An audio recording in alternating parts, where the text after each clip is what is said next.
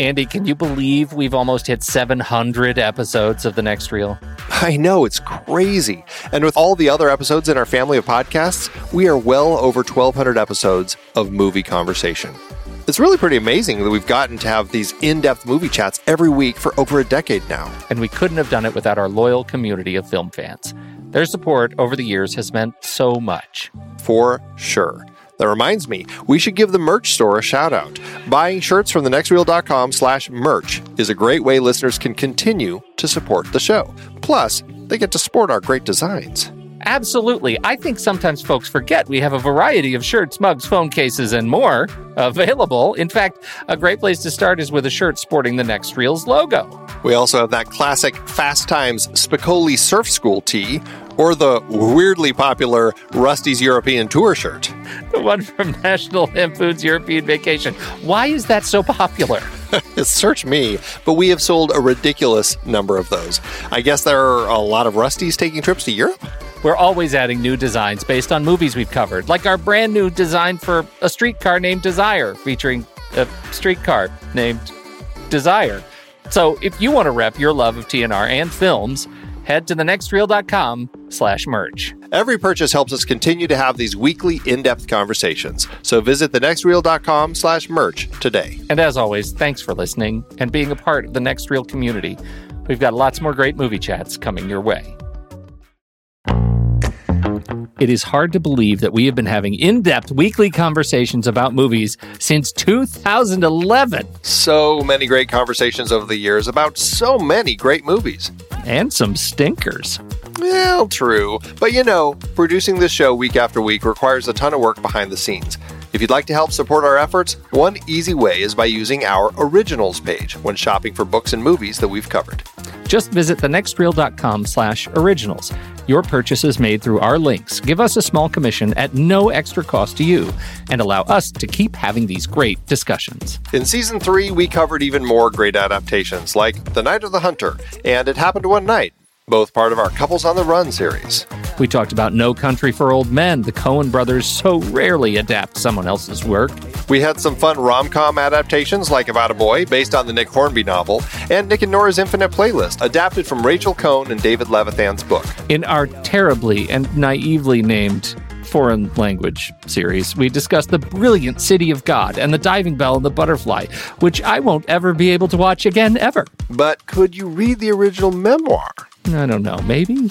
We had our Richard Dysart series with adaptations like The Day of the Locust and Being There. Plus, we had that fantastic interview with the man himself. the one where we had him sit on the floor. Because this chair was so squeaky. Good times. We did our first Tom Hanks series with Forrest Gump, adapted from Winston Groom's novel, plus Apollo 13, based on Lost Moon by Jim Lovell.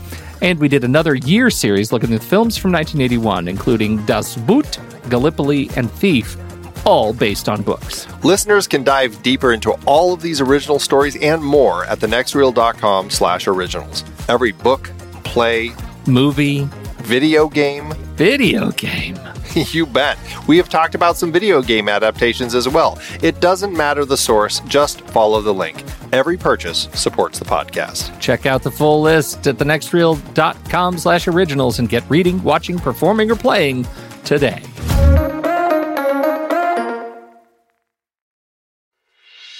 I'm Pete Wright. And I'm Andy Nelson. Welcome to The Next Reel. When the movie ends, our conversation begins. In just a matter of seconds, you're going to hear a classic episode of this show from back in the day when we called ourselves Movies We Like. It took us a while to settle into the show's format, so you'll notice some differences as you listen to these episodes. For instance, it takes us a bit of time to actually get into the conversation about the movie. Things like that. But we're still proud of the conversations about the movies themselves, and we think they're worth keeping in the library. So enjoy these episodes from our back catalog. And you can become part of our Discord community, learn more about the show, and find out how you can become a supporting member at thenextreel.com. So thank you, everybody, for downloading and listening to The Next Reel. We appreciate your time and attention, and we hope you enjoy the show.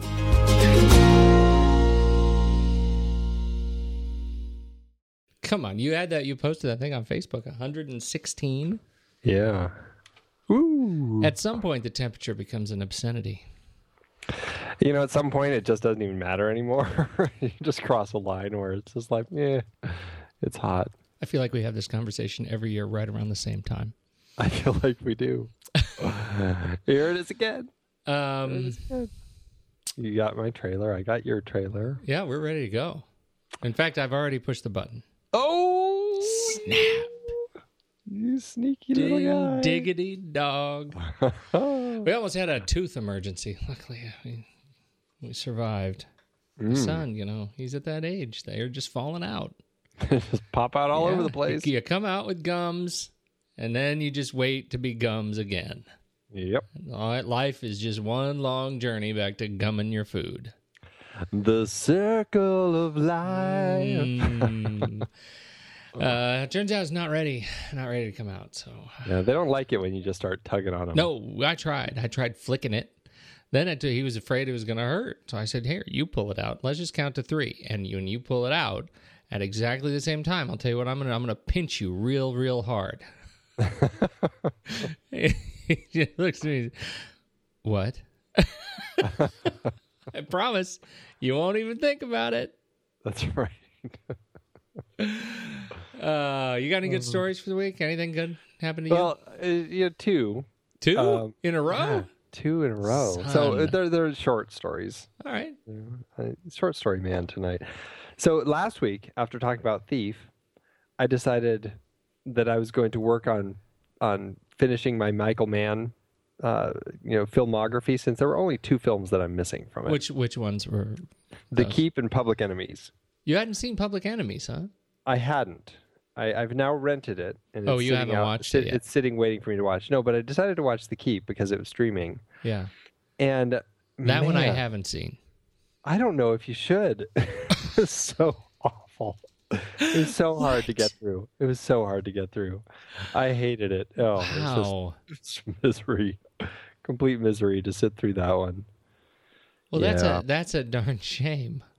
And then he made Thief, which thank God, because boy, he could have really just uh, not had a career after after that one. Oh, that's uh that's too bad. Yeah. So that's my one story. Just you know, Okay, don't see the keep first. yeah, don't see the keep. I am going to watch Public Enemies, even though I hear many bad things about that one too. Yeah. Um, and then the other thing, I took my daughter to see Maleficent. Oh, I hear it was terrible. It's not terrible. I mean, I enjoy it. I think it's you know it's in line of Wicked. Yeah. I, I, think it works. I, I I think it's you know it's it's enjoyable. I didn't ha- I didn't hate it. I, I, I you know I, there were definitely parts I really enjoyed. Um, but she came out, and this this feels big to me, considering All right. she came out, and I said, "So, did you like that one?" She said, oh, "I loved it." Like, what did you like so much about it? And she named some parts that she loved, and and she was very confused, and I had to really talk her through some parts of the story because you know it's adult motivations, why people do things, and all that. yeah, yeah, yeah. But then I said, so where would you put it? Where would you rank it? It's my favorite movie. I'm like, really? More than Frozen? Uh-oh. And she said, yes. I was like, ah, wow. Yeah. I gotta say, I, I mean, it's not better than Frozen, But, but, she thinks it she thinks it is, and and I reminded her of Frozen and parts in Frozen that she loved, and she still says this one's better. Now, is it the fact that this is the more immediate film that she's just seen, and now if we watch Frozen, will she say it's better? Yeah. You know, it's that kind of child uh, mindset. I don't know, but I was really surprised to to find that something would top Frozen because that's been really hard to beat ever since she saw it. I didn't think it would happen, especially this soon. Yeah, that, that was really fast. Yeah. She's a flibberty gibbet. Oh yes. That's awesome. Congratulations. That's got to make you happy. It's got to make you you happy that you can listen to some different music. Hopefully. Well, I'm not sure if she's going to want to put the Maleficent. Hey, let's listen to James Newton Howard, honey. Let's let's put on some James Newton Howard. What do you think? We're not ready for that yet. Or the not haunt- ready. Or the haunting cover of uh uh what's, that, what's the song uh uh I have I no idea. Once None. Upon, Once Upon a Dream, the uh, the song from the original Sleeping Beauty, they have a very kind of haunting cover of it. Nice. It's I hear they're doing Beauty and the Beast now. They're That's doing one. that. They're doing Cinderella. Cinderella live action. become, it's become the big thing now. They've realized, what else can we milk? We already put them all on Broadway. Hey, let's do live action versions. Uh, Either a live action version or a live action twist on the story. no kidding. Enough. Yeah. Uh, there was some other. I, I feel like there was some other big film news this week that surprised me. Oh, what's his name? Chronicle. Oh Director? yeah, that was yeah Trank. Yeah. So he's doing. Uh, he's been tapped to do the second Star Wars spin-off. Uh, this will be after the first Star Wars spin-off, and I assume after the second Star Wars postquel. I don't know what are we calling them. they don't really count as sequels, right? Because it's a. If you say postquel, it actually sounds like you're speaking in a Star Warsian language. Yeah, and that's what I'm going for. That's what I want. Um, and so anyhow, that's what I was thinking about uh, today. That I'm. This is one I'm excited about, but it goes back to our conversation we've had uh, uh, repeatedly. Uh, young, uh, brilliant indie directors do something cool, get slated and given a lot of money, uh, and they just roll the dice, hope to get lucky. Yeah. Um, I, it'll be curious. It'll be interesting to see what happens with that. What's that? Do you know the the backstory on the uh, the latest Oz animated thing? Um, other than I've I've heard it's garbage. Legends of Oz. Is that the? I I don't know. I don't know. I heard it's just terrible. Legends of Oz. So, uh, what it, it I've also heard that it's terrible, but uh, there is there's uh, there's apparently a story. I didn't know that. Yeah, that it turns out there was some sort of deceptive tactics used to raise money uh, to uh, from independent investors for this Oh film. really? Yeah, and so uh, usually what happens, I uh, you know, and you could probably speak to this better than I can, but usually what happens when you get someone to invest in film projects, they invest in like a a uh, basket of films, right? In a in in like a, a set. Yeah. Uh, so if you have, you know, um, uh, you know, if you roll the dice on a bunch of Disney projects, you know, some of them are going to suck, but if you know, one of them likely is going to be another, you know, Transformers. So right. Right. uh, and, and so that's the that's the the theory. And it turns out what happened here. Um, I don't. I'm I'm trying to figure it out. The producers Ryan Carroll, uh, Roland Carroll, and uh, Bonnie Radford for Legend of Oz. Uh, there is some report that these guys raise money from people who don't understand how to raise money for a movie. They actually raised money, and it's uh, terrible. The film is apparently terrible, and there are people who worked on the film who wonder how it even got made. That uh, you know, there is no way that the money that they raised actually went into making the film. Yeah, Uh, it's got a seventy million dollar budget. Yes, and there is no way that it is a seventy million dollar film. That's what, and this is the these are like the animators who are saying this, uh, and uh, so it's uh, it, it it's I think it's one of those cautionary tales that's just sort of popped up on my radar screen that I find really fascinating. yeah, yeah, because this was also pro- they produced the film over in India, actually, Right? where it's not quite as expensive to produce. Yeah. So where is that money? Uh, so I think it's I think it's there is some sort of an uh, of a civil investigation going on, and that's um, that's too bad. Uh, but it, it's um, you know one of those things. I just find it fascinating. So Yeah. um, that's a story of the That week is a story. I should- found I'm I found an interesting story on cartoonbrew.com about it. yeah. Yeah. Very interesting. Lots of interesting stuff. Is it is it more? What do you have that's more than what I just said? Just a lot of it, but I it's just a lot. I can't go through the whole Well, thing that's right okay. now. No, go ahead and read it. The, the 17 page comment thread. Can we go through that? uh, yeah, so you get the point. I mean, each of these investors paid hundred grand, and um, that there is some sort of uh, Hollywood industrial complex that destroyed the film, which is possible, but I believe that there was some uh, shenanigans, some there, and possibly a hootenanny. Shenanigans and a hootenanny. Yeah. That spells trouble. Mm-hmm. Right here in River City. Mm. So uh, that's the that's the one set of newses that I have. Wow. Very interesting. Shall we tell the people where we're from? Where are we from?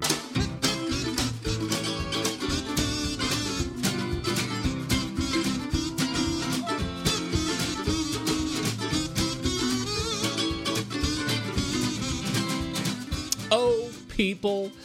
Uh, I'm so glad to be here. It's the next reel. Uh, we spoil movies. I'm Pete Wright. That's Andy Nelson. Yo. And what we're going to do uh, uh, this week is uh, we're going to talk about a fantastic film Yes. An American Werewolf in London, 1981, John Landis film. Uh, and so you want to make sure that you know everything you do about the next reel. So you need to go over to the thenextreel.com. You need to subscribe to the show in iTunes. You need to read the blog stylings of the once and future king, Steve Sarmento. You need to uh, uh, join us on Facebook for our uh, for because that's where the talking happens. Uh, or you can uh, you can of course tweet us, Instagram us, and that is where a great deal of excitement occurs each week. In the Instagram, outsmarted Steven Smart versus the people. Hashtag guess the what is it? Guess the movie. That's the movie. guess the movie. Hashtag Pony Prize Challenge. and how did we do this week? Uh, this week was a it was a good week because nobody had clearly seen the movie. it was pretty, uh, you know, was- part of the fun is just reading all the comments as people realize that this is a movie they've just never seen before. Awesome. And and it gets to a point where it's like, okay, I'm waiting for an image that's going to give me some clues that I can search for on Google. And uh, it was Violent Saturday, which is a, uh, a film that I haven't seen, but it's on my uh, list. I've been meaning to see it for years now, and uh, it uh, it took almost the full week uh, before uh, Ben Lott finally Ben was Lott. able to. He was finally able to Google search it, figure it out. I love it how the Google search has become the, uh, part of the the cheat has become part of the game. That's right. That Well, makes yeah. that's enormously satisfying. it, it gets to a point where it's just like i mean you know we gotta we gotta challenge the people in one way or another it's either the image or it's got to be something that they can you know the challenge is in The- the search That's right. So it's the image of the race. The image of the Yeah. race, people. That's right. That's fantastic. Uh, so uh, Ben Lott, how do we? You know, I think we forgot to talk about our blot score last week. um yeah we did very. I, I, think we did well, though. I think we did Yeah, I think that he, was for uh, blowout That was for blowout. I think he. I He think did like uh, Blowout. uh, agreed on blowout. Yeah i think he agreed more with you although like i said i think nancy So allen did has, so did you eventually. nancy allen has dropped in my estimation a little bit uh, the more she says with me uh yes yes but i i do really love blowout Yeah. and ben did too and then thief yeah, Turns out uh, we were uh, a hit with that one too. yeah. I love that. I think we're at three to one to one with the Ben Lott score right Three eleven. Three eleven. It's like it's like binary, or it's like, not binary anymore because we got a three. Yeah, that doesn't make it binary. but I just you know I'm just it's like it's like we're building hex code. Yes, Do you ever have a hex editor? I don't know what that is. Oh, come on. So I think it was uh this is oh, this takes me way back. This was it was the best thing ever when you could get a video game for uh, like I would get like you know The Bard's Tale for my Apple II and uh you, you could get a hex editor and you could go in and you could actually, you know, change parameters of the characters.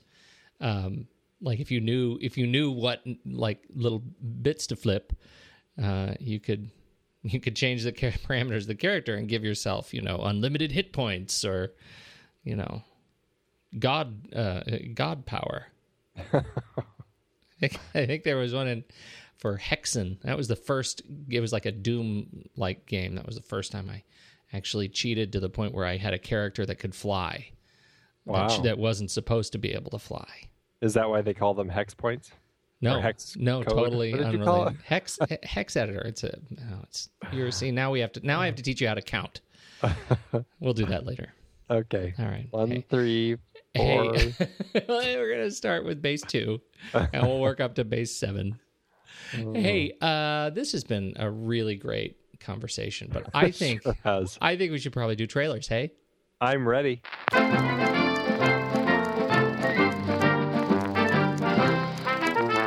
uh, I'm gonna go first.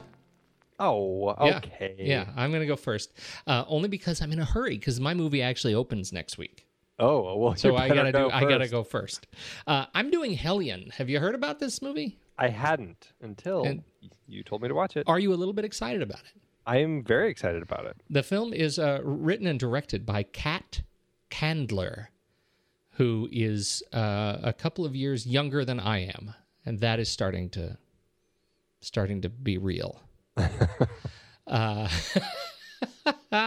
uh, she is uh, she's known for other movies I haven't seen: 2000's Cicadas, uh, 2013 Black Metal, 2009 Love Bug. She's done uh, you know a handful, uh, a nice uh, healthy handful of uh, shorts, uh, and this looks like her first feature. It stars uh, the uh, goodly kindly Aaron Paul, and uh, Aaron Paul uh, is well, I think the the real star of the film is going to be the kid Josh Wiggins, uh, and uh, it's a it's about a, um, um, heavy metal and motocross obsessed thirteen year old, uh, and it is kind of a uh, a sad story, coming of age story, coming of age in not a very great environment, and so it's, Yeah. um, yeah, and so Aaron Paul is uh, plays a dad, and he's he's a little bit of a deadbeat, and so he's trying to figure out which end is up himself, and and uh, the trailer is very intense, lots of fun motorcycle stuff, uh, lots of things that I watch, and I think, wow, I hope my kids don't go through that. yeah, that's definitely where I was with this Yeah, trailer. Is yeah. it, uh, yeah, it uh, it looks like it's got uh, you know there's a definitely kind of a dark streak running in it. This is not quite as uh, I I haven't seen Boyhood yet, but this might be a little darker than Boyhood. Yeah, yeah.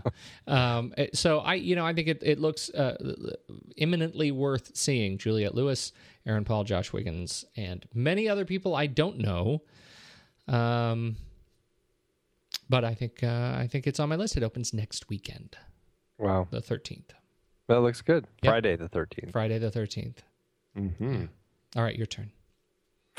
You know, mine is just one that kind of popped up, and it, it just looked so kind of quirky and uh, like an interesting little character story that I I really wanted to talk about it. It's called Land Ho! Exclamation point. So it's Land Ho! Is really what it's called. totally. And Totally. it just this looks like one of those uh, total art house films about uh, just two old men on a journey. Uh, but it's funny, and they're taking this trip. It's it's basically two uh, you know former brothers-in-law. I think uh, you know it sounded like one of the uh, one of their wives had passed away, and they the other one comes to kind of help his brother-in-law get out of his funk. And so they he decides they're going to take a road trip in Iceland oh My God, I where all the ladies are so hot. and it just looks like such a quirky little character film. Uh, Aaron Katz and Martha Stevens wrote and directed it. And I, you know, I'm not that familiar with their other films that they have done. Um, Dance Party USA, Quiet City, Cold Weather. Um, not, I haven't seen anything that they've done before. Um, and uh, but I have seen. Oh, and then uh, Martha Stevens has done uh, uh, Passenger Pigeons and Pilgrim Song, a couple other films I've never seen before. Um, but I have seen the actor Paul Earhorn or Einhorn in um, a wonderful film that I watched uh, last year called This Is Martin Bonner, and it was just this. He played this quiet character who uh, was basically working as a um, uh, he had moved o- o- over to Nevada, and he was he kind of befriends this guy who's recently released from prison, and it's just kind of this quiet little friendship story. It's a very good film.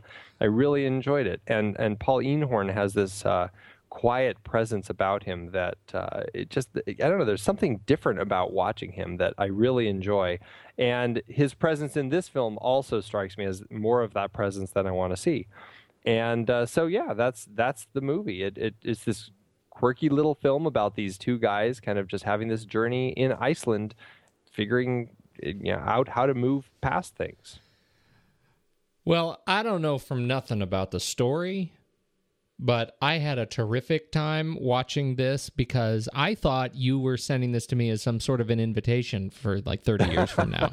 hey, hey let's make it so Honest to God, I thought this was you and me. We're going to retire from this silly podcast business. 30, 30 years from now yeah, in 30 years and then we're going to go we're going to go to Iceland. I don't think we need to wait that long, frankly. I think we should just go to Iceland.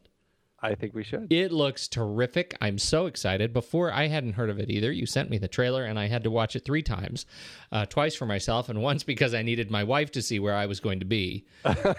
uh, and uh, I just, I, I really, honest to God, I can't wait Yeah. for for either one, the movie or the trip. or the trip. Yeah. Yep. Yep. Here, here. Well, and then you know uh, Walter Mitty, Yeah. Also is up in Iceland. right? And so we're gonna go, but we have to be, you know, spry enough to be able to longboard down a volcano. Yes. Yes. That'll be Although an important part of the agenda. Yeah, I, I, I think I'm going to cross off, leap out of helicopter into shark infested waters, though. I, I think I can live without that on my bucket list. I don't think you can. Yeah, I think at that what they volcano, say. yes. I think what they say is you haven't lived until you've actually survived jumping into shark infested waters. That's actually then- on the like on the on the the the you know the flyer the pamphlet. followed quickly by, and then he died. is now in the shark's belly. His- on his on his tombstone in an empty grave. he he thought he hadn't lived. Boy, was he wrong. Boy, was he wrong. Hey, uh, I can't wait. Sounds like Yeah. a great thing. When did, Yep. did you say when it opens? It opens July 11th. All right. We should Land ho! Land ho. Uh, okay, good times. Let's. Uh, wait a minute. What movie? Would...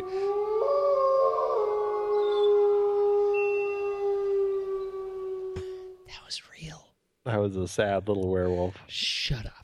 That was totally real in the woods behind my house. Did you hear that? What was it? A coyote. There aren't any coyotes in England. What happened to them? Well, the police report said they were attacked by an escaped lunatic. Must have been a very powerful man. Jack and I were not attacked by a man. It's an animal. A wolf. Did he say a wolf? Yes, I believe he did. Did you get a good look at the man who attacked you? Doctor, my memory is fine. It's my sanity I'm beginning to worry about. You've never had bad dreams before? Well, sure, as a kid, but never so real, never so weird. I'm going to look into your eyes.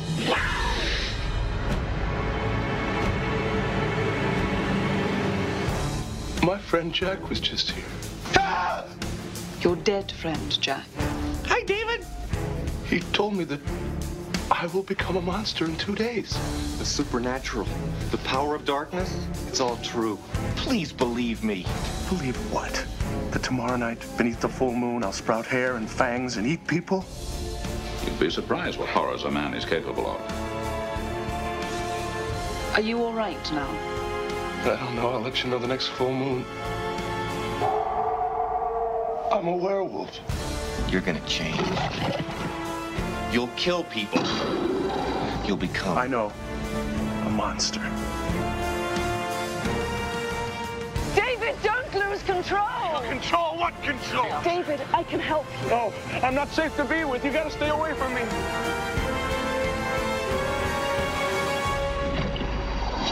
Run!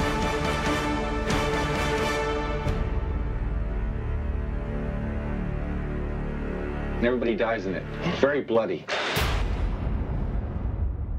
Hey, how'd this movie uh, hold up to you? Uh, the good uh, Mr. Landis. Yes, yes, crazy little uh, Mr. Landis. He's a he's an interesting film director, um, and this. I mean, I've watched this movie fairly recently. This is, uh, I think, uh, a horror classic that I I love. I just have it on high on my list, so I, I always enjoy watching this film. How about you? Did it hold up or no? Are you kidding? It totally held up. And I don't have this high on my list. This is not one that I watch regularly.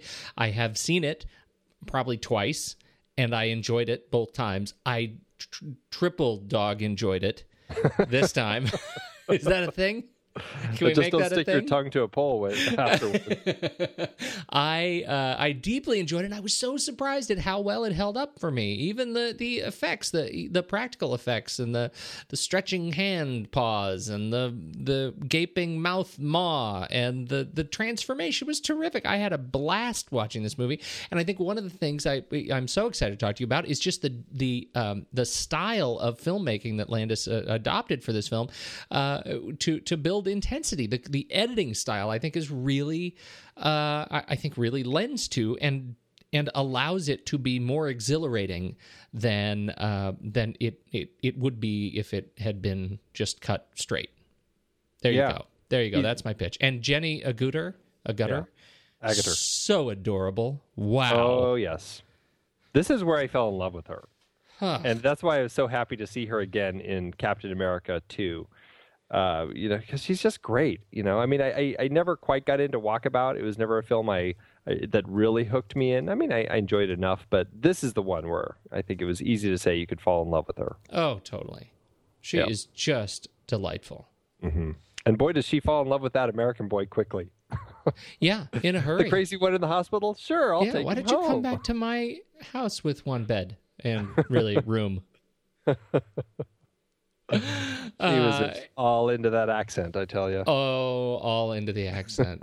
yeah. Uh, so okay, so where do you want to start? Oh, I, I, I guess we'll just start with the story. Okay. Uh, so again, this is uh, this is Pete and Andy in 1981. This is what we were doing 30 years ago. This, this is how our, our trip to Iceland will hopefully not end up. Oh goodness! An American werewolf in Reykjavik. Oh, do you ever have you seen uh, John Oliver's new show? No, I haven't. Oh, he had the best bit the other night. He was comparing American internet speeds to you know where we fall in the international internet speed list, right? And he says we fall second to Estonia, a country which, by all rights, is still re- preparing for a Shrek attack. and that's sort of how I feel about an America in London. there they are walking the moors, and uh, and uh, you know no Shrek, but No Shrek. uh, so these two guys, they are decided that they're going to do northern uh, northern England and then head down to London. They have three months to tool around the uh, uh, uh, the Her Majesty's Magic Kingdom, and uh, and that is when they make the mistake. They violate the trope, and they leave the road. You never leave the road. Nope. Nope. They I gotta say though, boy, those villagers are not really helping. room of control. They really are just. I mean, come on. No, you know there's good. werewolves roam, roaming around out there. Convince the guys to stay. yeah that's a that's a real uh, that is the only i think structural problem that i have with this film is that it falls apart so early and has to build itself back up as sort of a different movie. Um, because it is uh, it, it's like uh, why I, I don't get the motivation behind the villagers not sharing not trying at least to give these guys shelter. Now, I I recognize that if they had given them shelter, it would have been you know it, it would have taken some hoops to get out of that. But I think violating that uh, it, it it's just a little bit off. That is one of the the one of the points that you know it sticks. It's like uh, it doesn't it doesn't work that great. I mean, I I love the uh, that closed offedness that the villagers have, and Yeah. for that, I think okay, I can kind of buy into it. Although it is harder to buy into on the night when the wolf is howling and it's a full moon, or you know, it's it's it's harder to buy into that whole thing. Yeah. Um, uh, but that's just one of those things. I mean, it's it's a. I don't know how John Landis would have made the story work otherwise. I mean, he would have had to really just have them walking without stopping in the village and stopping in the in to talk at the slaughtered lamb to all these people. And really, literally, it'd be like they're walking, and then it's nighttime. The Moors and the wolf attacks. That's really the only other way I think he could have done it. Well, but did they really need that at all? Right? Because they, I mean, the villagers. Uh, let me just ask that differently. Did they need to stop in the slaughtered lamb Well, no, and that's well at all because thing the guy, the driver of the truck that dropped them off after they made all the prurient sheep jokes, Mm-hmm. uh, he's the guy who already said, you know, stay off the stay on the road. yeah, Be careful on the moor. or- yeah, right. Yeah, right. I mean, they already got a warning. They beef up the warning a little bit, and then they don't even need the villagers at all. They have the big attack, uh, you know, and Well, they uh, do need the villagers because somebody has to kill the, That's the right. werewolf. They can before. have the villagers Yeah. kill the werewolf, and the first time we see the villagers is when they come and and they do that nice close over his POV as he's laying down on the ground in the field. yeah. That could No, be the first I- time we see the villagers. They didn't. I, agree. think they didn't need the village at all and until then we can and then we can get more of the closed offedness when the doctor comes to visit the villagers and we could have built that scene up a little more with a little more you know, of the i mean there there is that nice conversation that he has uh, when he goes outside uh, with uh, with one of them before the other one comes and Yeah. kind of ixnay on the airwolf way um, but You said Airwolf. oh, Jan Michael that's Vincent. a, a little different oh, cocaine. yeah but the but uh, and that I think actually would have been uh, might have been better. Um, the thing that we would have lacked is a little more of the setup for this world of the werewolves, and that's the only thing that I think that opening does give us. They go into this pub that's got the the star on the wall and the candles burning over it, and that's where Griffin Dunne and David Naughton get to have the conversation about that's the sign of the werewolf. Haven't you ever seen uh, the Lon Chaney Jr. movie, et cetera, et cetera? And you know, it, it- that's really all we get out of the beginning. That uh, other than some levity, but I think that our rewrite is better. I actually do. I feel very confident that our rewrite is better, and we should submit it to Mr. Landis immediately, post haste, Yeah, for a potential remake. let's do it. Okay, uh, but from there, I uh, I quite like it. you know this is a this is an interesting film. John landis actually came up with this idea back in 1969 when he was actually over in europe. I think he was in uh, uh, yugoslavia um, filming kelly's heroes.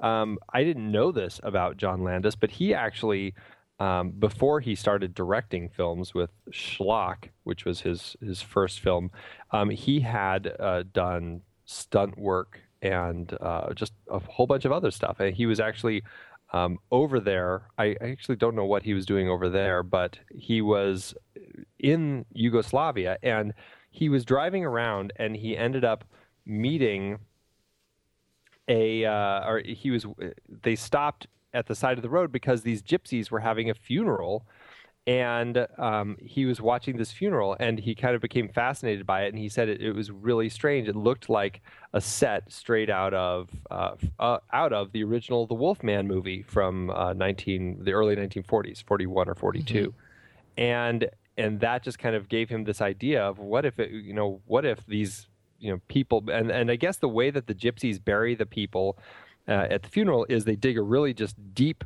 hole and they bury them basically feet first as if they're standing. And then they do this thing and they're like why are you burying them that way? And it's like because uh, we don't want them to come back. And they did this whole ceremony and, and he thought that was so fascinating that he kind of started thinking and, and he's like com- couldn't believe that people would really believe that. But then he's just like well it's very interesting. What if these guys really did come back? I would be completely ill prepared to handle it. I don't know what i would do.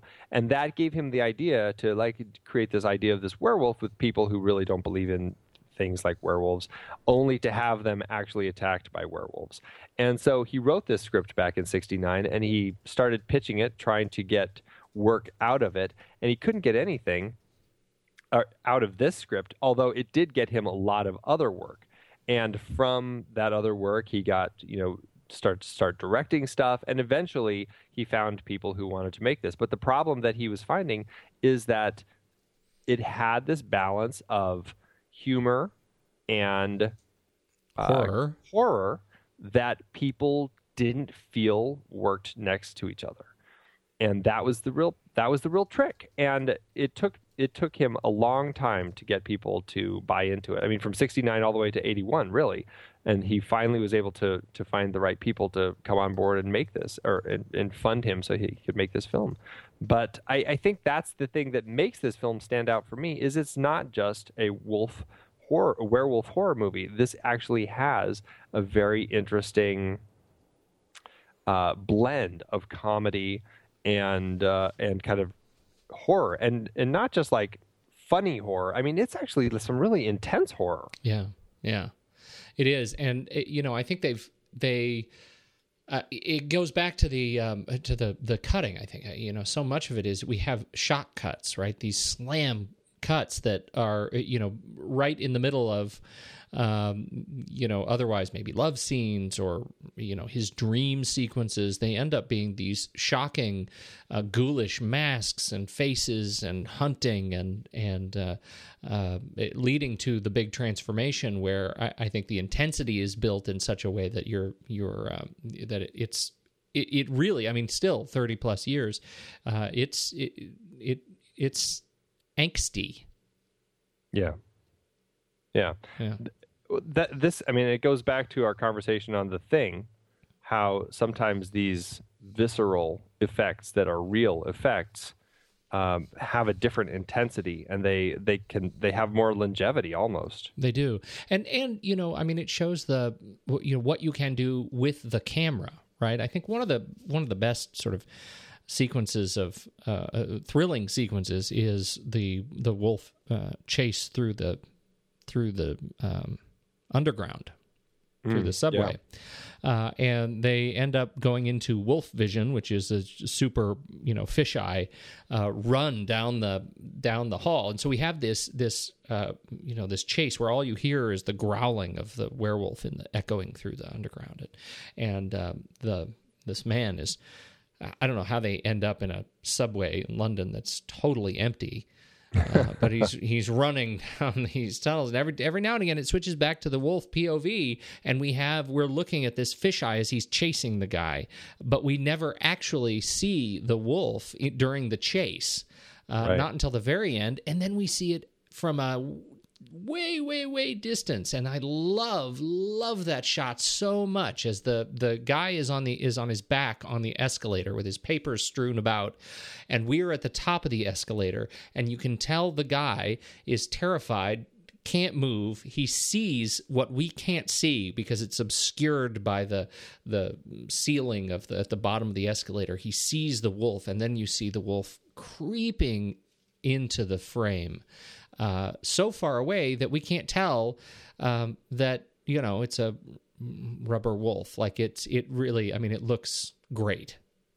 Um, and yeah. finally, finally switches to the wolf or uh, to the uh, wolf's sort of POV as he's eaten, as the guy is eaten. Well, and then going to what you were saying about the amazing editing in this film, yeah. As as the wolf is about to attack him, because we see the fright on the guy's face, and as he's either about to scream or the wolf is about to growl and charge and devour the man, we cut smash cut instantly to a shot at the zoo where the lions are like roaring. Yeah. Then we cut up to all these these different zoo animals as they're as they are uh, just making these noises, and I mean that's a great great use of of editing. And you you transition on the cut like that. And it's like you know Hitchcock used it on the train. I mean there's there's all those times when you know is the train goes into the tunnel or or the woman what is the I can't remember which one it is where the woman screams. And as she screams we cut to the train whistle. Yeah. And and and you hear the whistle instead of her scream. Um, it, might, it, might, be 39 steps. I can't remember, but it's one of those early Hitchcocks. It's just a, a, great use of editing to to move the story along, but really build that tension. And this film does that time and time again. Absolutely does. Credit to the sound department for for really, I mean, great sound and foley sound and animal sound. It's just really wonderful uh, sound work on this film. It it's um, really lends to the the haunting experience. Yeah. Uh, what do you think about the wolf? The effects of the wolf. Um, I love the wolf. I, I this I think is one of the creepiest werewolves I've seen. I there's something about it that just really terrifies me, and um, I, I don't know something about how big his mouth gets, the way his eyes look, uh, just everything about it really kind of creeps me out. Plus, I love that it's such a, a mammoth wolf. I mean, when you do see those shots of it, as, as you see it kind of is running along the ground, um, it, it's just it's a massive, massive thing, and it's uh, it's just it's terrifying. It yeah. And, and when the cop comes into the, the porno theater in Piccadilly Circus and he flashes his flashlight up and he sees the wolf over the body as it's just like devouring the guy's innards, it's just so disturbing. And, um, you know, everything about this werewolf, I think, is done right. Um, from the transformation to the, the actual wolf that's running around London. I, I'm not much of a connoisseur of the werewolf oeuvre. Mm. Do you watch many of them? Have you seen? Uh, you know, did you did you catch the Howling and Wolfen? Uh, this was this was Yes. kind of the year of the the the three. The Year of the Wolf. Yeah. Um, I did catch both of those, and uh, you know, I I have I can't say I have seen um, all the werewolf movies out there, but I've seen a good number of werewolf movies out there. Um, this one and the Wolfman, the original, uh, stand high as far as uh, the good ones. Um, I think it it definitely goes down from there. Um, I think Wes Craven's Cursed is probably way toward the bottom as far as one of the worst ones out there. Uh, and then there's middle, you know, I mean, um, I, there's, uh, I never saw Ginger Snaps. That was supposed to be an interesting kind of indie one. Um, but Silver Bullet, I, Yeah. I remember really liking that. Stephen King. Um, although it, I think it was fairly dated. Teen yeah, Wolf? but that wheelchair, man. Oh yeah, it's still Silver Bullet has its stuff. It It really has. does. There's a lot in Gary Busey. This is before he went cuckoo. Crazy. Yeah. Uh, so I that's the uh, honestly, I mean, really, those I think I probably saw the Howling. Um, I have no memory of it. I never saw Wolf, and I did see Silver Bullet and obviously Teen Wolf. Um, but my uh, you know my understanding of werewolf lore is pretty much you know the Wolfman at Madame Tussauds, right? I never even saw the early Wolfman um, thing, but but it's always a guy who turns into a wolf still wearing his clothes. Well, that, yeah, that's always kind of typically been the werewolf is Right. is, is it's a wolf man, Right. where it does look like a man who's just a hairy fellow. Right. and then and, and unfortunately I have to add I, I have seen the Twilight films. Uh, Oh, yes, And and there we have wolves, man wolves that are also the size of Volkswagens. Yes. Uh maybe a bridge too far. Yes. Just saying. But this one that's one of the reasons I think this is so this this was a th- this was particularly scary is because first of all uh, you know they do all the stuff leading up to the transformation right but second they they really paid attention to the detail of the transformation right there is nothing lost um, on that transformation so by the time you see it uh, you see him his hand stretching Mm-hmm. you know, I I was just talking to some people about this film this week, and, and every one of them remembers a different part of the transformation as the most profound, like scary moment of that film. Right? It's either the hand or the feet or the face Yeah. or the back when his, the back, yeah. ridges come up the back like those Right. sort of four sort of keystone moments in the transformation and it's all the same thing it's because that wolf you see what he goes through and david naughton's portrayal of the pain of that transformation it's not fast it is extremely slow and uh, painstaking practical effect detail um, to get that working right i think that that i think it's just terrific Yeah, and Rick Baker. I mean, kudos to Rick Baker for really kind of inventing these sorts of uh, effects at the time, and I, I think he called them uh, just like special makeup effects, uh, coining the phrase, which I mean we hear all the time, but really, I mean, I think he's the one who kind of invented it back then. Um, just came up with all this stuff, and it was it was trial, just coming up with new things, and and this is uh, proof in the pudding that give your effects team time to come up with something. I mean, he had a good chunk of time to develop all the stuff for this, and they will be able to do something amazing. I mean, I, I can't remember how much time he had, but he definitely had a long chunk of time to really kind of explore his tools and find the right way to do all these different effects.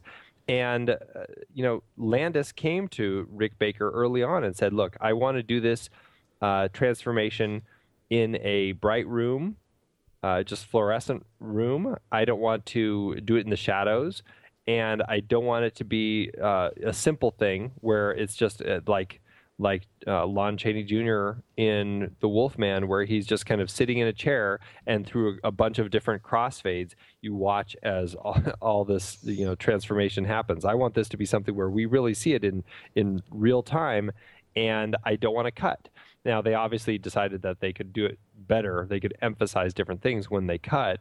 Um, but they kept it in a very bright room. They kept it in a place where you got to watch all of this stuff happen and everything going on in there, all of the amazing effects and how Rick Baker figured out how to do all these different things as far as, you know, uh, doing the I, I don't know what he was doing, but the, had had the little the injector pumps in the hand to make the fingers grow or the foot grow Mhm. the things bubble out the back the you know doing the reverse shot of the hair growing so that it I- you know or pulling through so that when you reversed it it looks like it's growing uh, and and they even had a time where David was in the floor and just his head and his arms were out, and then he had a whole werewolf body. I mean, they they used every trick in the book to to make this work, and I mean, he won an Oscar for it, uh, rightly so. And I, I think um, this is a a film that really changed how. Uh, makeup effects could be used in films, and I think if you look at all those films that came after this, it's very clear. Yeah. Uh, yeah. Especially uh, Werewolf in a Women's Prison. I don't know if you saw that. Uh, you know, that's that's one of my favorites. Yep.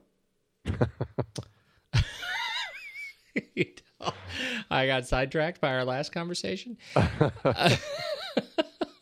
I just get a catalog of all the films I've never seen. How about a Mexican werewolf in Texas? You seen that? No, I- doubt it. doubt it. There's a whole series of them in there. There sure is. Now, let me tell you back to practical effects. back to your conversation. One of the things I like so much about this, film, even though uh, some of the werewolf maulings are, you know, fairly gratuitous, the best sequence in the film, and I think the the sequence that that capitalizes on the humor horror uh, aspect of an American Werewolf in London is the chaos at uh, in Piccadilly Yeah. uh, at the end of the film. So we we have him right. He's changed. He's he's locked into the theater, and then he starts to come out. Right. He he wants to come out. And he's they they managed to, you know, sh- close the the big sliding door. The big shutter door. the big shutter door and he starts banging on it. And so, and everybody thinks yeah I, I guess the collective sort of mob thinking sets in and they all pile up against the door. And then chaos ensues. Uh he, he comes out the wolf comes out and is wandering through piccadilly and piccadilly falls apart. Well, at first he pop he runs out. Yeah and he he grabs the head of uh, Scotland Yard. Oh, he does rip neck, the head off. and he off, he pops his head off like a dandelion. yes, and it rolls down the hood of the car. That was Right. really good. but then Piccadilly falls apart, and some of the like the grossest deaths in the film happen during like car crashes, and when the bus, the bus, the double decker bus, uh, turn it's jackknifes. I guess it doesn't really jackknife, but it it skids into the side. 360, Does a right. 360. It slides into some other cars. A guy falls out of it and is then fully run over. Like his head is just run over by another car. I mean, it happens so fast. So many people get just crushed under their own uh, panic, and uh, it reminded me a little bit of um, of the the one we talk about so often with the what is it, the Hollywood one where the kid gets beaten up at the end.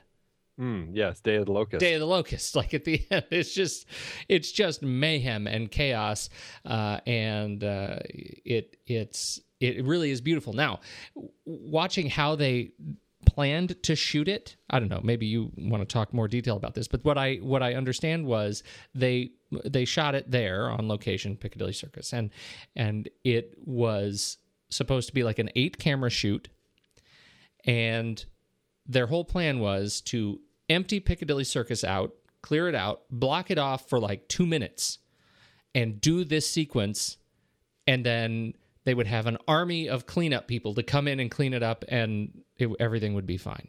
Right. A two minute mayhem scene. Right. Uh, and were they able to do that? According to what I heard, everybody says yes. Is that amazing? That blows my mind. I, I, you know, it, but it, it's interesting because the first thing that popped into my mind is like this is the exact same thing that they made Danny Boyle do with 28 Days Later, getting all those barren shots Yeah. of London as uh, as the guys walking through. This is the same thing. It's like you, we just can't shut the city down, and so they gave them this tiny window of time, and they had rehearsed and they figured out how to. They I think they had to put an extra wheel under the double decker bus, and and with a like a. A a pump or something at the right moment they'd push the pump and it'd pop this wheel up which would make it spin like that. And so they came they they rehearsed it off site they got everything down perfect so they knew what was going on. And then they had all the pieces in place. And yeah they when when they locked it off go 2 minutes later they were sweeping the streets. That blows me away. i know. It it's floored me when i when i heard that. Yeah, so. yeah. That is a that's an amazing sequence, and it's one of the most fun sequences in the uh, in the film for me. I think it's it's wonderful. Yeah, and, and, and you know, and I will say, in those two minutes, I mean, that's just mostly the car crash, like the wide shot car crash stuff that they were actually filming in Piccadilly Circus. A lot of the close up shots of like, you know, a car going through someone's uh, like Right, a storefront those were shot window. in- in those were studio, shot. Or yeah, in- or or in another town Yeah. somewhere else where they kind of made it look like their own little Piccadilly Circus. Right. But for the the big stuff where you could tell this is really Piccadilly Circus, those were really Piccadilly Circus. It was it's a wonderful sequence, really Yeah. fun. well, Uh, it speaks and it speaks to, and I know we keep drilling this home in this 1981 series, but and I, I just feel like my estimation of Escape from New York just drops every time I watch another movie. it's like, look what John Landis did, John Carpenter. Uh, yeah. I mean, it. He made. I mean, he found ways to just be really ingenious and inventive with the money that he had in order to tell this amazing story and create this fantastic world. I mean, he only had two minutes to get that shot, for Pete's sake. I mean, what could you have done to have made your future New York better? that's right. Instead, he made Batman three.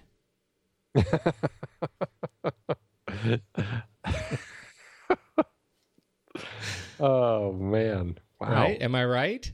Yes. Uh huh. Yeah. Can we talk about? uh Let's talk about David and Jack. Yes. I love this because in even though this is also sort of a love story, as he, as as uh, our intrepid uh, werewolf hero, David Kessler is uh, in a budding relationship with his nurse. Mm-hmm. This is also kind of a buddy movie. Uh, it's it's a very strange buddy movie where one of the buddies is killed and comes back as undead, uh, trying to convince his buddy to kill himself Yeah. uh, and I love their relationship as it as it goes on. First of all, Griffin Dunne I think is is terrifically funny in this film, uh, and and um, understated. He gives me that same. Uh, it feels a little bit like like bosom buddies. Um, in in this film. And and so i you know i i really like that. I love their relationship that builds right on the roads and the moors. Um you know the, their conversation about women and you know life and what they're doing. I mean it, it's it's a great setup. But then this you know in the in the porno theater at the end um you know kessler looks over at jack and says man i'm really glad to see you and Jack is a decaying corpse whose eyeballs are like practically falling out of his head, and he has no cheek anymore. It's this wonderful sort of animatronic or uh, mask of, of Jack, and he says, "I'm glad to see you too." it's just so great. Yeah. Uh, how do you uh, how do you feel about the buddies? Oh, I think it's fantastic. And, uh, you know, I think they have a great relationship. It's clearly one that is designed to. Uh, to uh, to last over the course of the film, and it works really well. And you have those moments where, I mean, yes, Jack is telling David to kill himself and and uh, relaying all the horrors that he's going to be inflicting on everything, but he does it with such pleasant uh, a pleasant tone. And I, I mean, I think John Landis had told him to just always be cheerful, and and he does always seem cheerful, even when he's talking, telling his friend he needs to kill himself. Yeah. And even at that last scene in the porno theater that you're talking about, um, when all of these other undead that he has now killed are all there as well, telling him all these different ways to off himself. One of the homeless guys, and the homeless guys of all of them are the most pissed off of all of them, which strikes me as so funny because everyone else seems like they would be more angry uh, because you know I you know they they had family, they had all this stuff, but these homeless guys are so bitter. Yeah. And and uh, the guy's like, I don't care if you if it's painful to hang yourself or whatever. And and Jack defends him. He's just like, Hey, this is my friend here. I don't want to see him suffer. Right. I love his middleman role. It's really terrific. And you're Yeah. so right. I hadn't quite made that connection about how the homeless guys were the most angry ones, uh, the most bitter ones, because it, it really does feel like, okay, you have actually managed to take from us our very last dignity. Right. Like right. we're like this is why it's so bad. We'd already come to terms with the fact that we were that we were, you know, living by the the flaming oil can, but now you've killed us. Right. It's it's such a great sort of British insult uh, to them. Yeah, which is wonderful. is. Yeah. Yep. Uh, David Naughton is He's a pepper. really. I have not been able to get that out of my head since you sent that. I had no connection to that, but it turns out he was the He was pepper. the pepper. He was the pepper, and he's the one who told everybody else what kind of pepper they were. That's right. In and all he the made me commercials, want to be a pepper. He- really, I mean, he is the guy who, who, uh, as it turns out, made me want to learn to dance in place. in all sorts of locations. He is a spry individual. Yes, he is. We need to put that in the show notes. We absolutely do. I'm, I'm making a note. It's a compilation of, of uh, I think it's about eight different Dr. Pepper commercials that he had been in in uh, the late 70s, early 80s. And it's just, it's fun to see him doing that, especially after watching this movie. Yeah. But, um, yeah, this, and that's where, uh, that's where John Landis knew him from. I mean, he had done a few other projects before this, but John Landis uh, had seen the Dr. Pepper commercials. And when he came into on audition, that's all they talked about. John Landis was so excited because he's a pepper too. and they both they both were thrilled that they were peppers and they just talked about it. And and that was essentially i guess the audition. And same thing with griffin dunne. I mean he had he had uh, john landis had been looking and looking and talking to lots of people. And then when griffin came in there's something about him that just clicked with john landis. And they didn't even really have an audition. They just chatted and had a conversation. And then john went into so so are you claustrophobic? And and because great well let's get started. And basically like gave him the job right there and, and was asking him if he's claustrophobic because he's going to have to be covered in makeup for the majority of the movie. And i guess it was really hard on griffin as far as all that makeup. He said it, he just felt like he was being eaten alive by bugs for the vast majority of his time on screen. Oh my goodness. But I, I think they're both great. I mean, David Naughton and Griffin Dunne, I think, work so well in this, and it's great. This is one of those moments where it's great getting fresh faces. I mean, they had both been in projects, but nothing big, and so getting them in something that really just kind of brought them to the forefront as fresh faces was so exciting. And I, you know, it's one of those things. I I love it when filmmakers still do that. I just I feel like filmmakers really feel like they have to take a risk to, do that. Maybe John Landis did feel like he had to take a risk at the time, but I don't know. I wish more filmmakers were still doing that. Can I tell you kind of a, can I can I change the mood? Ooh, is it going to go dark? Or... Well, it's just a weird coincidence. Oh, okay. So, you know, uh, Griffin Dunne. Mm-hmm. Uh, so he had a sister. Okay. Do you know about this? Uh, no. His sister was Dominique Dunne, Okay. uh, spelled with a Q U E, not to be confused with his father, Dominick Dunne, Mhm. I C K. So Dominique Dunne uh, was a number of things. She was in a number of of uh, television uh, television shows, um, and uh, but you would remember her as the older sister of Carol Ann in Oh. Poltergeist. Oh, wow. Yes. Now, Dominique Dunne went to my high school, Mm-hmm. and she graduated uh, uh, a few years before I got there. Right. So I was like five years, maybe it was probably six. I don't know when she would have graduated. It was probably six, seven years before I got there. Anyway, long enough that I didn't actually know her. I wouldn't have known her. I was very young. But what I did know about her was that she graduated from my high school. She was big in the theater department and she went on and did Poltergeist, which was awesome because everybody loved Poltergeist at the time. Right. Right. And uh, so in the theater at my high school, in the back wall, there was this giant, you know, all the graduating seniors who were had been invested in the theater program all signed their name and did this well, you know, well wishing for the future. And uh, there was Dominic Dunne right there. As we, well, of course, by the time I'd gotten to, to high school, uh, we knew that she had been killed. She had been strangled to death by her ex boyfriend in 1982. And it was just horrible. Yeah. Uh, and that was and her legacy was that for for us was that signature on the wall. And even as I graduated, there were already rumblings that it was Dominic Dunne's ghost that haunted the theater at my high school. Mm. Then they cut the high they they trashed the high school and built a or trashed the uh, theater and built a new one. So I don't think she's there anymore. Is that a horror? Is that crazy though? That is crazy. Dominic Dunne. Wow. Yeah, unrelated no- to American Werewolf in uh, London, but But I had no idea they were related. yeah, Interesting. sister. Crazy. Yeah, you know who his, who his aunt is? Uh, Who's his Joan, aunt? Joan Didion, the poet. My goodness. Oh man, she writes some sexy poetry. Does she? Oh, she wrote "At the Dam," at the Hoover Dam. Woo! She wrote, uh, yeah, Star is Born. Oh, spicy. anyway, back to the show. What else you got? I'm sure you've got a list. Uh, you know, I, I well, I think just cast wise, I think uh, aside from uh, David and Griffin Dunne and the lovely Jenny Agutter, um, Brian I- Glover. Got to talk about Brian, Glover. Brian Glover and David Schofield. I Roma mean, Control. talk about just great faces from uh, just kind of the the small town vibe. I mean, they both great faces from Northern England. they, they they would terrify me walking into a small pub.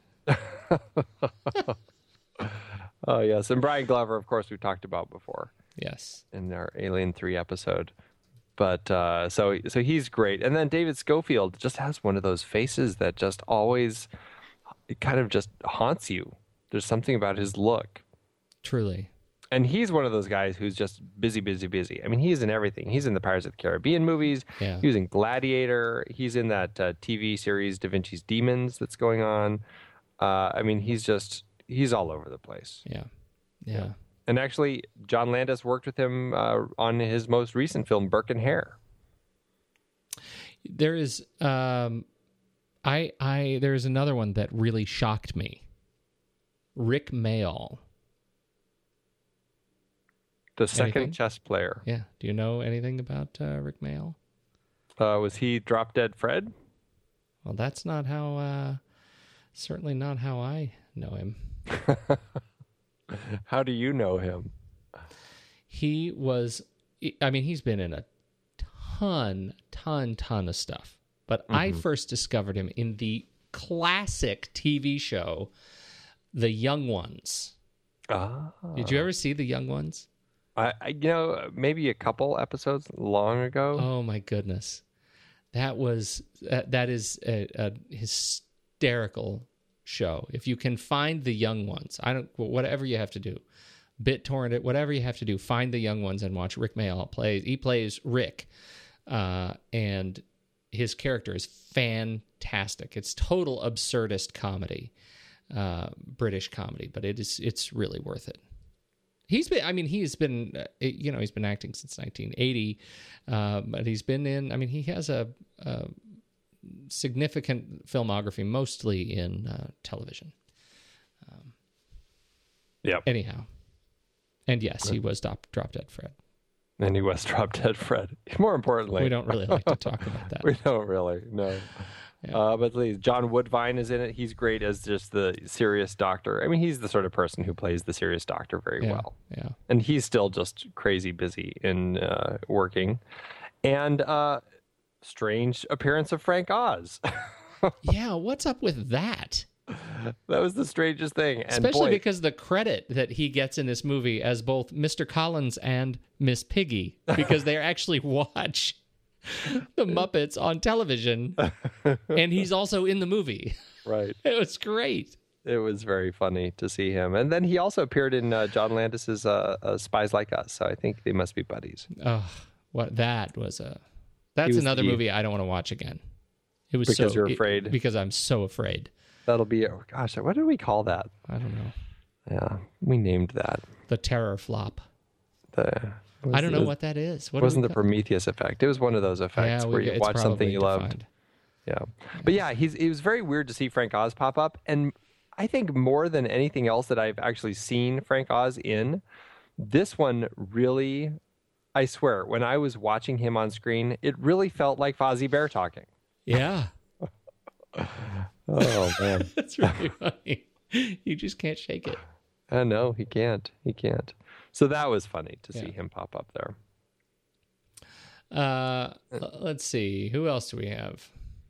Uh, well, the uh, there's not a whole lot of score in this film, but what there is is fantastic. Elmer Bernstein did the score, and it just I think it works really well. Uh, and then aside from the score, that was something else that uh, John Landis uh, did that was interesting. Is he was trying to put in as many moon-related songs as he could. You got Blue Moon. And uh, um, uh, Bad Moon Rising, and he, I guess, he really tried to get uh, Cat Stevens' song Moonshadow in the film, but Cat Stevens turned him down because apparently at the time Cat Stevens uh, refused to have his film his song used in this film about werewolves because apparently he really believed in werewolves at the time. I guess I'm not surprised by that. What? what? Yeah. Oh. oh dear. Yep. Well, you know, you Uh, go through phases. Yeah, right, right.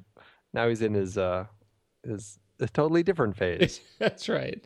That's right. yep. Uh, let's see who else. Uh, Robert Paynter did the uh, cinematography, and I think it's it's very effective cinematography. He'd been doing cinematography for uh, quite a while. I mean, and he'd worked with John Landis number number of times. Trading Mhm. Places, he worked on that. Um, he worked on, uh, geez, I mean, S- Superman two. He worked on uh, just going back. I mean, this guy's been working since the '50s on uh, on projects. So he's he's a a British DP that really knows his stuff. This was a film shot in London that uh, at the time, John Landis really had to uh, get permission to film there. Um, I, I can't remember what it was about the uh, the the the way that they had to film in England, but they were only allowed to bring, I think, like three or four Americans over, and everybody else on the crew had to be British. And so John Landis was obviously one, and David Naughton was two. They gave Griffin Dunne a really hard time. They weren't going to let him come. They were going to say, You're going to have to cast that guy with a Brit. And John Landis actually threatened them and said, Look, I, I've already scouted Paris. I'll just go film this in Paris. And that's what finally made them change their mind and let him film in London. And I found that very funny considering that the sequel that Is came six, 16 years later. Paris. Yeah, American Werewolf in Paris, which is a fairly terrible film, as I recall. Although, I, honestly, I don't remember it all that well. Yeah, I don't either. Totally. But I actually, I'm not entirely sure I saw it. I was fascinated by who was in it. Uh, Yeah. None of the same people and none of the same crew. It's a wholly different, essentially, a wholly different property. Although it is an a, an actual sequel Yeah. where they say that Alex, uh, Jenny Agutter's character, was impregnated when he was the werewolf, and the, her child is now. This is his story Yeah. or her story. So I can't remember takes which one. I don't even remember which one was her kid. I don't remember. takes it to a pretty weird place. yes. That's what happens there. Uh, same thing with uh, editing. Malcolm Campbell um, edited. Uh, he worked with Landis on a number of films: Spies Like Us, Three Amigos, Coming to America, uh, after American Werewolf in Lon- in London. Mhm. And again, I think between the cinematography and the editing on the film, I think it's it it's a it works for Yeah. what it is. It works really really well. So Absolutely. all right. And then I think the the last thing that I had was this is a Peter Guber uh, and uh, and John Peter film. The whole um, Guber Peters production team that uh, had been uh, notorious for quite a while, and I, you know, Peter Guber was on uh, what was that show that he was on forever? That fantastic show. The uh, I'm blanking on the name of it. Show. Yeah, it was uh, the the show business show Shootout. Do I even He, know that he was show? he was he was the host. It was it was him and uh, uh, Variety's Peter Bart. They sat down and they would talk with uh, you know filmmakers, actors, and just have these. It was a Sunday morning shootout. It was just this fantastic show where where the two of them um, would just talk about just film, and it was great, fantastic show. Never heard of it. Oh, it's definitely one that's uh, that's I don't even know if you can track it down, but it was a great show when it was on. But these two were just a you know producing duo that really cranked out a lot of great stuff. I mean, they started working. Uh, I, I don't know when they started working together in the '70s, I think, but um, this was one of their big ones, and uh, they just really kind of kept carrying it along for a very long time. I mean, they did um, Tim Burton's Batman. They and they did uh, Rain Man. These guys are some people who made some some pretty big films. So as a as a producing pair, this was a you know you'd see this name quite a bit. The Guber Peters uh, names. Wow, did you know Peter Guber did The Deep? Robert Mhm. Shaw, not Yeah. with, not with uh, his buddy. Not with John. That was a good movie, The Deep. Anyway, I don't remember liking that one. I just But it- like Robert Shaw so much. Yeah, it has been a long time since I think I've the problem with the deep was, and I don't mean to sidetrack us, but the problem with the deep was that I remember was that it it, it came out, you know, it came out at a bad time. Hmm. Was it, it was it, you know it was the second one right after Jaws. Well, that was the problem. Any of those underwater movies Yeah. coming out right after Jaws. Yeah. Anyhow, all right. Hey, good talk about that. Yes. I think are we ready to talk? How to do with the money? Um, you know, I, I said it it did pretty well, but it it was a film that didn't do that well i- at, right away. This is a film that needed to find the cult following. Um, the problem was, I don't know. I think some of it was the marketing. I mean, you look at the movie posters for it, and and they're all like, uh, you know, from John Landis, who the director of Animal House. He brings you a a whole different animal. It's like, hmm, that's you know, they're they're pumping his comedy side when really they need to find a different way to go about it. And I think that kind of threw audiences a bit going in expecting more Animal House comedy Yeah. and coming out watching a wolf, you know, eviscerate a man's uh, in his stomach. Yeah. it's like eating his intestines. It- It's it definitely took people by surprise. Um, and uh, but it still did pretty well for itself. This is a film that cost uh, ten million dollars to make at the time, which adjusted is about twenty five point six million dollars. It uh, ended up making domestically um, thirty, almost thirty-two million dollars. So that's about eighty-one, almost eighty-two million dollars, and internationally about uh, seventy-six point eight million dollars um, adjusted. And so it definitely made its money back, but it was, you know, it was a film that just kind of uh, audiences had a hard time getting into it. And then I think once word of mouth was created, then it found its audience. And that's how it ended up making its money at the box office. But yeah, all told, adjusted, it made about $1.4 million per finished minute. Okay, so it did all right. I, you know, I, I hadn't made that connection about the the uh, about the marketing pieces. This was, I mean, wow! Right after Kentucky Fried Movie, Animal House, and the Blues Brothers, Yeah. and now he's making effectively a horror film. Yeah, it was a totally different thing for him. I mean, he really did step out. I mean, if you look at Schlock, his first movie, it I mean, it's it, it's I don't know. It's a like a girl, a blind girl who falls in love with a gorilla thinking it's her dog or something. I mean, it sounds completely silly, but at least it was a little more in the creature Yeah, stuff, yeah. you know. And and Rick uh, Baker did the did the gorilla on that one too. Um, but then it's just all comedy, and even after an American Werewolf in London, I mean, Well, I mean, he- Zone, the Ti- movie, Yeah, Twilight That- Zone. He did the first segment. Which one was that? Was that the you want to see something really scary? No, that's that's the prologue because that's how yeah, he did the film ends. prologue too, right? Yeah, but I don't remember which I don't remember which segment is which in uh, in that film. Yeah. Except that uh um oh wait, was his the one the the war one that uh that had that uh the helicopter crash? Yeah, I, I don't remember. Yeah. I actually don't remember anything else besides you want to see something really scary. right. That's too bad. Yeah, anyway, yeah, so we did that. And then everything after, I mean, Spies Like Us, Three Amigos, Coming to America, uh, you know, uh, Trading Places, uh, uh, Beverly Hills Cop 3. really? The stupids. The Stupids. Yeah, I, I, he strikes me as a filmmaker who hit his stride in the late '70s, early '80s, and then essentially stuck with it, and never kind of changed with the times. Yeah. Because I mean, I started watching uh, Burke and Hare, the film that he did in 2010 with uh, Simon Pegg, and uh, I really had a hard time getting through it. It just was. there's something about it that was just really, really awful. And um, yeah, I still haven't finished it. I'm I'm tempted to go back and try, but I don't know. Was there's that- something about Was that the one with, uh, what's his name? Uh, Andy Serkis. Andy Serkis. Yeah, Simon Pegg and Andy Serkis. Right, they're Burke and Hare. They are uh, trying to provide cadavers, trying to make money. So they start. I think they start killing people to sell them as cadavers to this the medical school. well, see, it, it got a chuckle out of me. Yeah, I mean it's definitely dark and it, it has it you know something going on. I don't just watching it or as much as I I made it through, it felt very dated. Yeah. It felt like a filmmaker from the '80s who hadn't transitioned to the modern age. Right. Okay. Uh, let's uh, let's rank it, shall we? Let's do it. Hey, head over to flickchart.com slash the next reel.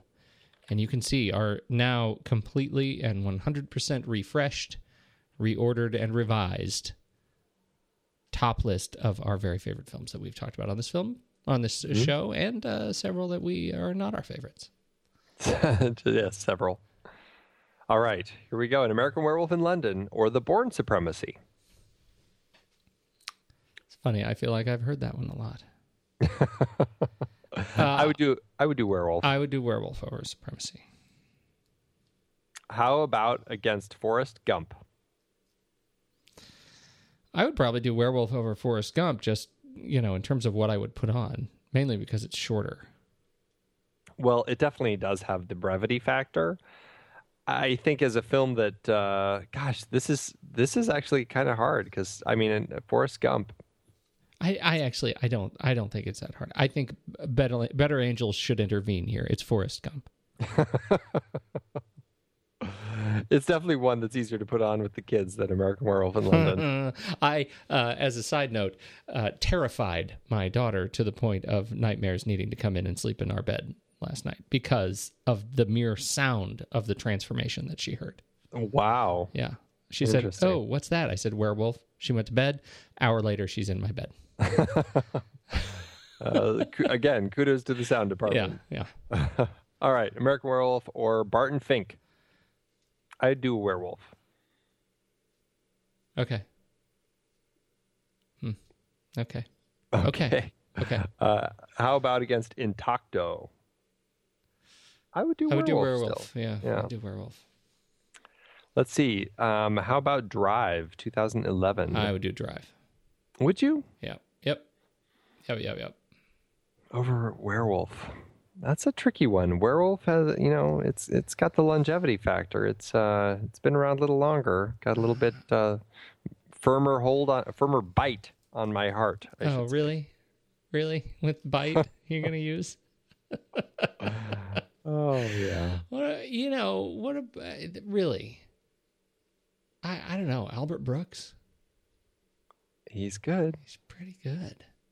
It's good. This is th- this is a film that's going to stick around forever. Just think about Rick Baker and his effects. No, I I don't disagree with that. I I think know I it's not- I I, uh, I I would likely put on Drive uh, first. I just love the idea of Drive. Uh, You know, I kind of a sucker for the these kinds of driving movies. Mm-hmm. Hired hand drivers. Right, right. I like these. Like the I generally like these movies. Well, Bryan Cranston, Albert I know. Brooks. I know It's a, great- it's a great cast. it does, but it doesn't have a werewolf in it. All right, so you're telling me you're pretty firm. Like on a scale of one to ten, I yes. on a what are you on a one to ten? Because I'm Uh, at about a six. I could I- be I'd pushed say- over if you're higher than a six. I'm at an eight. All right, all right, we'll go with you. Okay. Phew. How about uh, an American Werewolf in London, or about a boy who's not a werewolf in London? I imagine you're going to say about a boy. I am actually really torn on this one. I am torn. I may say werewolf. Really? Yeah, but I I'm would see. I would say werewolf in this case. All right, well, let's say werewolf then. All right. All right. Uh, how about against being there? Hmm. I'm still saying werewolf. Wow. Okay. I know. I, I I'm shocking myself. I would. I would say werewolf too, but that surprises me for you. it surprises me for me. I wasn't thinking I would go that high. Look at that. 35 out of 135. Fantastic. Sandwiched between Forrest Gump and being there. There's an interesting That's right. family. Yeah. Right. Watch those right in a row. Uh, yes, yes, indeed. Where did we go from here? If I recall, we have two more in this series of 1981 films. Two more. And next Yeah. week, where do we go? We're getting down to it. We're going to hop on down to Australia and watch Peter Weir's Gallipoli. Mm. Right. That's right. Mel Gibson. Vegemite. Uh, yes. Have some shrimp on the barbie. Shrimp on a barbie and Vegemite. Maybe a kangaroo. Uh, we got to land the Bogo Pogo. Oh, I can't wait. That's going to be a super annoying episode. uh, if we talk like that, it will be. Oh, yeah. Oh, All right. Uh, I'm looking forward to that one. I haven't seen that one uh, probably since 1981. I doubt I saw that in 1981. I've seen it fairly recently, and because I, I couldn't remember it. It was one of those that I just I knew I had seen, but I didn't even know what it was about. so I watched it again, and I liked it. I remember liking it, and so I'm I'm curious to go back and revisit it more recently just to try to get more of the story. Yeah, me too. And uh, yeah, absorb Take it all in. like a sponge. Yeah, that's good. Hey, this has been a good talk. I like this film. I'm glad it landed where it did, and uh, people should go see it. Yes, yes, they definitely should. All right. I'm out of here, Andy. I gotta go to bed. Yes, I think I'm to go actually try to crank on my uh, uh, Michael Mann. I might go watch Public Enemies. I'm interested to see what you think about that. Yes, since it's not a full moon tonight. Yeah, no, don't. Right now, I really gotta.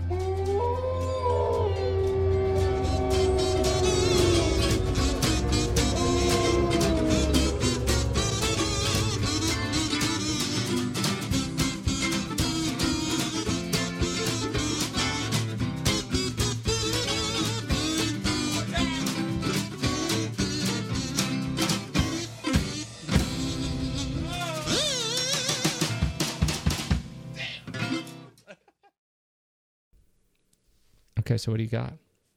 I've got a review, a two star review by Meh. if you're going to name yourself Meh, Meh. as as your user review name, you can guarantee it's not going to be anything higher than a two. I'm, right, I'm right, sorry, pretty much. right? the bar is already fairly low. Yep. Let me start off by saying, boo! When I rented this, I thought I was going to be seeing the one I remember so well, but turns out that's the sequel, probably, and not this movie. An hour and a half of mostly disappointment. I mean, the first transformation, I guess you could call it, happens about an hour into it. Now I know it's 1981, but come on, could do better. As a diehard werewolf fan, I was disappointed in this film because some of it didn't even make sense. The sex bits that were here and there were nice, but not needed in a werewolf film. I'm sorry to say that I do not recommend this film to any werewolf fan like me. the sex bits were nice. I like how you read that with okay, now I know it was 1981. well, his let's just say meh it doesn't really have a good sense of, of punctuation. Oh, It- It's all lowercase and it's all just like commas scattered through. So it's really hard to tell where I'm supposed to like full stop. that's too funny. I, you know, um, What do you have? a lot of people complaining about the quality of the film. Mm-hmm. Now I know it was 1981, but really, uh, you know what I like about Kitty Meow, who gives it a three star review. I it, it's it's like I wonder what her motivation was for watching this movie. She says the effects in this movie are dated, but I'm sure they must have been cutting edge when the movie first released. Still, I like the shots of the English countryside and the pub culture.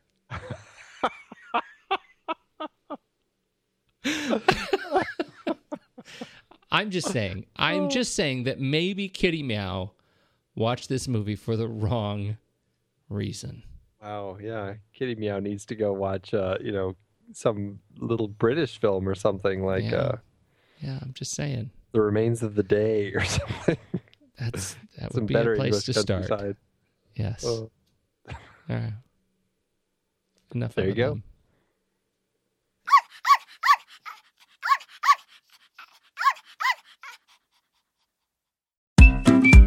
I've been podcasting since 2006. In that time, I've tried countless hosting platforms, but in August 2022, we switched to Transistor to power all of our shows here at True Story FM, and it's been a game changer. I love the Transistor allows unlimited podcasts and storage without extra charges. We can publish so much content, and we do. If you want to start up a podcast, do yourself a favor and host your show on Transistor. With their one click publishing, you can get your new show onto all the major podcast directories effortlessly. And their website builder lets you quickly build custom sites for each show. The detailed analytics are invaluable too. You can access all kinds of listener data anytime. Oh, and the versatile players allow you to embed episodes anywhere to reach new listeners. Plus, the team behind Transistor is super responsive and keeps making the platform even better. After using countless hosting services over 15 plus years, Transistor has been hands down the best podcast partner for us. If you want a hosting platform to take all the worry out of getting your podcast out into the world, go to thenextreel.com slash transistor and check it out. Support our show and support your own show by going to thenextreel.com slash transistor. Start growing your podcast today.